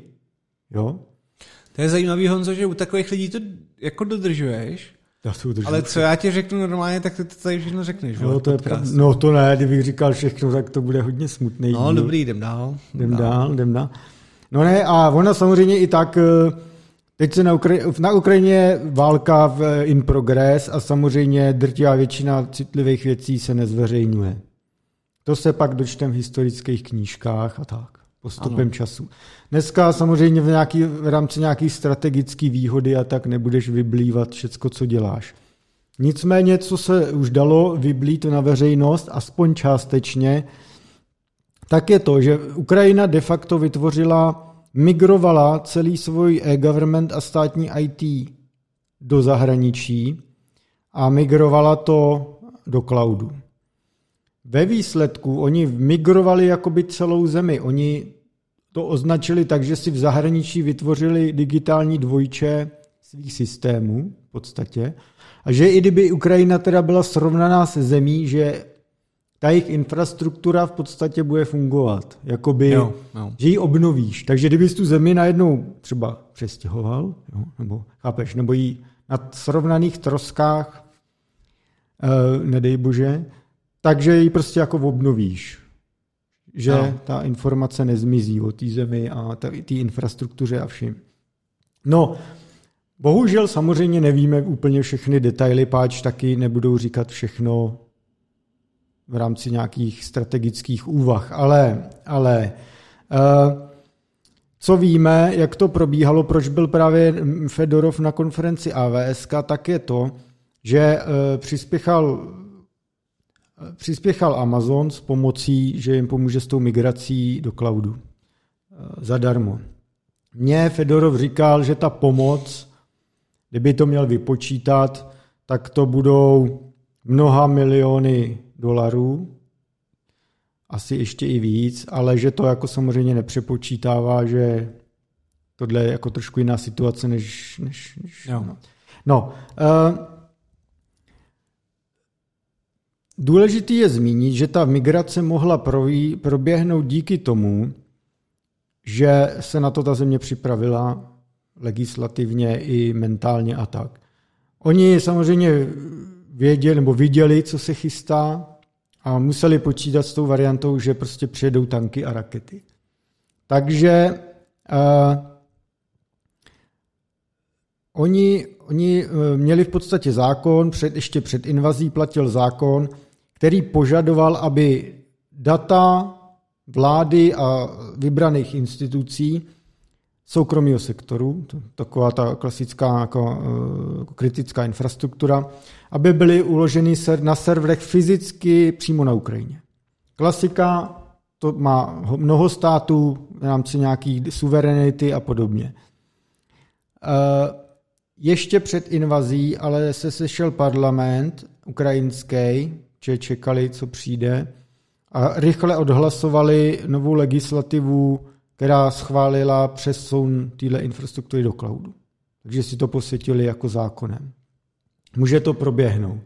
Mm. Uh, Amazon přispěchal, že připravuje tým uh, techniků, solution architektů a všech. Uh, zprovoznila se bezpečná komunikace nejmenovaného typu, to jsou ty věci, které neříkají. Uh, představiteli vlády v Kijevě a reprezentanty Ukrajiny v celé Evropě se scházeli, komunikovali, připravili krizový jako plán. Mm. Už 24. února, když se rozjela invaze, tak ty členové AVSK se setkali s členy ukrajinské vlády a začali řešit migraci. Zhruba dva dny později, sobotu ráno, dorazili do Krakova, do Polska eh, takový zařízení, kterým se říká snowball. Jsou to takový kufříky obrněný, který, v kterých je zvuky přenosný úložiště. Jo. E, jsou schopný e, odolat 40 kg výbušniny ve vzdálenosti 6 metrů a přetížení 70 G. Jsou to takový docela odolný kufříky. Nahraješ tam data, zašifruješ, převezeš a nahraješ do S3 a do AWS jako takovýho. Kapacity snowballů jsou 80 a 50 terabajtů, ty, ty kufříky, a přichází se na další a další generace a iterace, které jsou popsané normálně na webu a VS, když tak. Není to rozhodně věc, která by se řešila jen pro váleční operace a krizový, můžeš si tím převážet citlivý data, když migruješ. Dokonce Amazon k tomu má i speciální kamion, který se tady nepoužíval, logicky, ve válce. Mm. Mně to nechtěli říct, jak to vozili, ale New York Times pak někde vyhrabali, že to byly takový jako vodolný jeepy a podobné věci. No. A tak já bych si dokázal představit, že v rámci kufříků, tak uh, takových různých návštěv tam bylo mnoho, tak on ti občas někdo může kufřík vzít taky.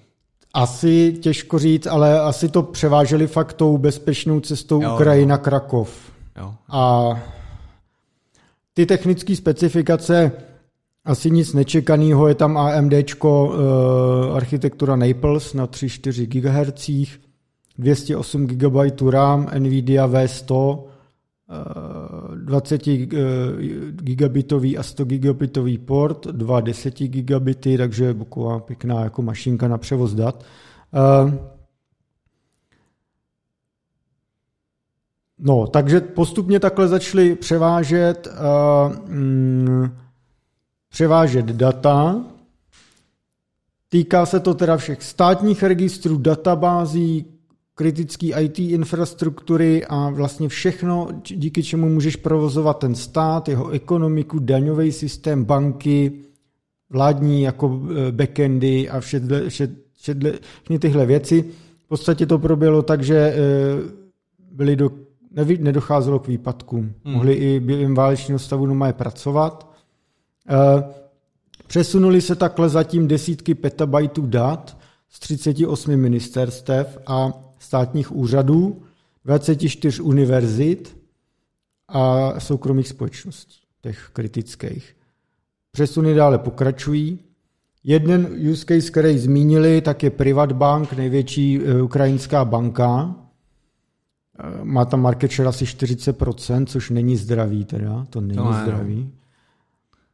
A ta přesunula takhle 270 aplikací a 4 petabajty zákaznických dat z 3,5 tisíce fyzických serverů na, na Ukrajině, co byly. Hmm. A to se jim po, povedlo za 45 dnů. Což si nemůžu představit, jak bychom jako migrovali český e-government. Jako.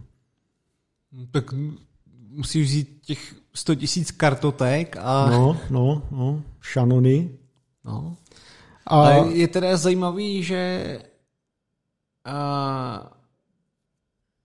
byl, by, byla, byla tam ještě nějaká debata o tom, že to muselo být fyzicky převedený ty data a že je nemohli posílat nějakým jako teď každý, kdo dělá nějaký security, tak si řekne, že jsem dement, jo, já to plně chápu, ale kdyby si nějaký jako SSH tunel, teď si z toho trochu dělám Jasný, prdel, chápu, ale no. že, že to vlastně touhle cestou vůbec nešli? Byl tam nějaký proto důvod, že... No, nechtěli mít riziko od poslechu těch dát, přerušení uh, datových linek.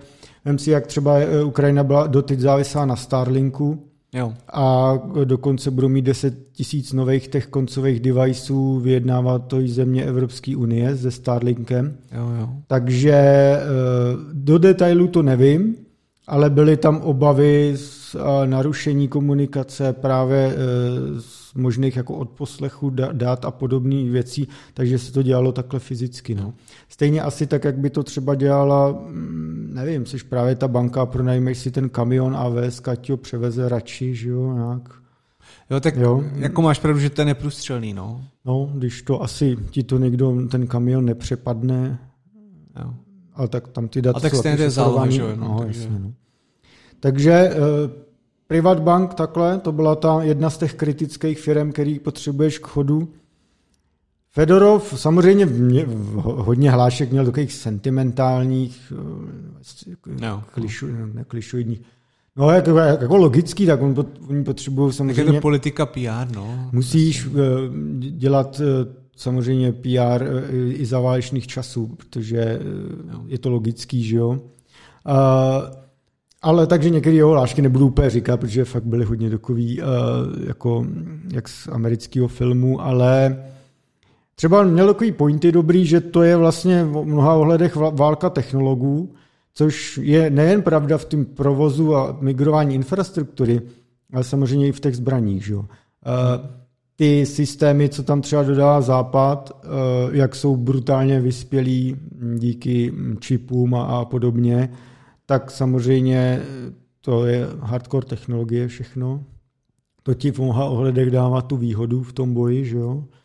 A doporučuji mimochodem knížku Chip War, výborně sepsaný už od doby éry války ve Větnamu a td., jak důležitý byly čipy nejenom ve válce, ale obecně v politice a tak. Je to fakt super sepsaný v kontextu navazujícím na sobě, jak se know-how z Ameriky odsunulo dobrovolně do Japonska a Koreji a jak to bylo mrzení.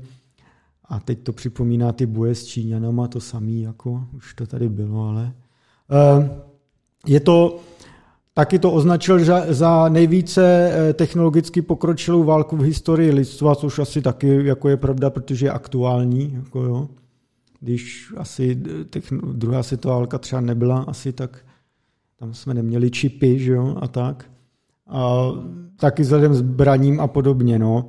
A, taky pak tam v kuloárech právě dělal takový joky, jakože díky tomu, téhle krizi jsou vlastně teď nejvyspělejší e-government na světě, že to migrovali do cloudu za pár dní a všechno najednou jde. no, ono je ta sranda přijde, až se to uklidní a, a budou zač... muset cálovat. A začnou to... se stahovat ty klepeta těch... Eh, jo, jo. Ono, to, ono to není úplně zadarmo, ty zbraně a no, no i ta technologická no, ne, podpora. To, no. samozřejmě, no. To je jasný. Uh, a taky vyzval další firmy, aby se zapojili, že jsou teď uh, pro ně nejlepším testovacím prostředím pro jejich produkty, pro ty IT firmy, tak ať přijdou. Tedy. Jo, takhle. Jo, jo. jo. uh, no a k tomu je důležité ještě dodat, že pomohl i CZNIC eh, s jiným projektem a to je migrace eh, domény .ua. Mm-hmm. Ukrajinská doména teďka běží z nejmenovaných datacenter v Praze. My nazdílíme přednášku, uh, která je normálně veřejná na YouTube. Eh, je to od Lukáše Vacka z CZNIKu. Eh, část podpůrných systémů ukrajinského domenového registru jenom je přesunuta teda do Česka a byl tady zřízen autoritativní DNS cluster. V té přednášce má asi 20 minut, se dozvíte zajímavosti, nebudu to úplně celý přežvejkávat, je k tomu i prezentace, ale vlastně už o den později po invazi padl návrh na zapojení. Eh, o tři dny byl přislíbený router, 2. března byly zajištěny uplink switche a router v reku byl. 3. už se objednali servery, 11. proběhla konfigurace routeru, o den později už byly připraveny MGMT switche, 14. se zapojil 100 gigabitový transit, 15. dorazily servery a následující den už byly nainstalovaný do reku a 31. března už byla hotová instalace. Takže vlastně relativně jaký dost rychlý, tam třeba ještě kdyby se nedal, ne, nečekalo na ty dodávky serverů a tak, tak to taky běželo rychle. Takže CZNIC provedl i ve spolupráci s partnerskými firmama Taky takovouhle akcičku. No a já jsem zvědavý, až, až tyto zlé časy odezní a začnou se říkat příběhy dalších věcí, co, že tam se to musí dělo, dít podle mě hromadu v tom IT. Hmm.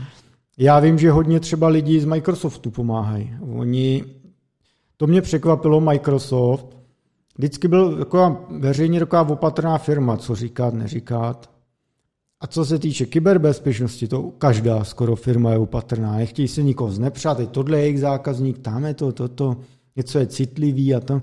Tak nechtějí moc říkat. Vždycky, když chtějí nějakou statistiku, tak je to taková hrozně obecná. Protože, no ale tady Microsoft se s tím přestal nějak srát a začíná jako poukazovat přesně, kdo to dělá, co dělá. A na té Ukrajině taky aktivně dodává řadu věcí. Co tak vím. Hmm. Jo včetně té cybersecurity pomoci a tak. No. Bohužel zatím, nebo no bohužel, no, je to prostě živý konflikt, takže do de úplných detailů jsem se prostě nedostal. Bylo mi buď řečeno, neptej se, nebo to ti neřeknu, nebo jo. nemůžu ještě a uvidíme. No, no. tak to zase tak nevadí. I tak je to, je to zajímavé a jak jsi říkal, no, tak eh, se taky těším potom, když vyjde nějaká hutná kniha, nějaký svodky tady těch akcí a tam no. vyplyne na, na povrch určitě pár zajímavostí. Přesně tak. No, už asi, asi to balíme, ne? Nebo ty, ty máš ještě to jedno? Ne, ne, Honzo, já myslím, že toto byla dobrá tečka. Jo, nechci říkat tam to neustále odkládání. Eh, zase se odloží, to vůbec nevadí. Já myslím, že tohle bylo docela zajímavý. Mm-hmm. Na, teda na, na tvůj samozřejmě... No, na mě dobrý. Na tvůj průměr to bylo dobrý. Ne, bylo to, bylo to poutavé, Honza je zajímavý člověk. Děkuji, Adame, taková krásná slova. Já ho musím pochválit aspoň jednou takhle okolo Vánoc. Nemůžeme na sebe být pořád zlí z těch našich úvodů, kdy se špičkujeme, že? Aspoň někdy. A když vypneme mikrofony. No to už vůbec nemůžeme to. Nemůžeme, no. No, takže já myslím, že to byl kvalitní téma. Tvoje taky, Adame. No a my jako nějak docela zase brzy budeme teďka, ne? My nějak... Takhle, já, jsem, já bych byl ochoten i klidně příští pátek udělat díl, ale nevím, jak jsi tady ty. Já tady jsem pořád. Tak. Já myslím, že jako něco takového je, prav, to je, nějak Silvestrem, ne? Je to tak. No, takže já bych byl klidně, já můžu, na, jako pokud nikam nejedeš, tak možná bych eh, z 50% řekl, že možná uděláme díl. Možná, jo, možná uděláme, no. Jako asi nic tomu nebrání. Nebrání asi. Maximálně lenost a pohodlí a nějaké kocovinky nebo takové věci. No, ale tak to jistě nebude náš problém. To. ano. Jsme osvícení lidé. Dobře. No, my, je možný, že třeba vyjdeme symbolicky na štědrý den, možná den před tím, den potom, nevíme teď ještě. Teď točíme dva dny před štědrým dnem, viď? No. Takže možná budete mít vánoční dárek tohle, což je skvělý. To je dobrý, no. To jsme si vlastně a, kdo, a kdo si to pustí hned na štědrý den, víš, jak, tak je normální no life, no lifer prostě. Ne, to ne, tak je nejlepší samozřejmě fanoušek nebo posluchač. Fanouškama bych to nenazýval, to je moc, bychom si moc fandili. no, to by ne. jako, že, že, jsme, že máme fanoušky, máme posluchače a diváky, ale fanoušky to, to je jako... Nejsme lunetik. To, je, to by bylo už, to bylo, to bylo velký. No, no prostě... He, my tady zakecáváme aby Už... jsme se rozloučili. Děkujeme všem za pozornost. Eh, hezky si užijte volno a, a tak. Ano.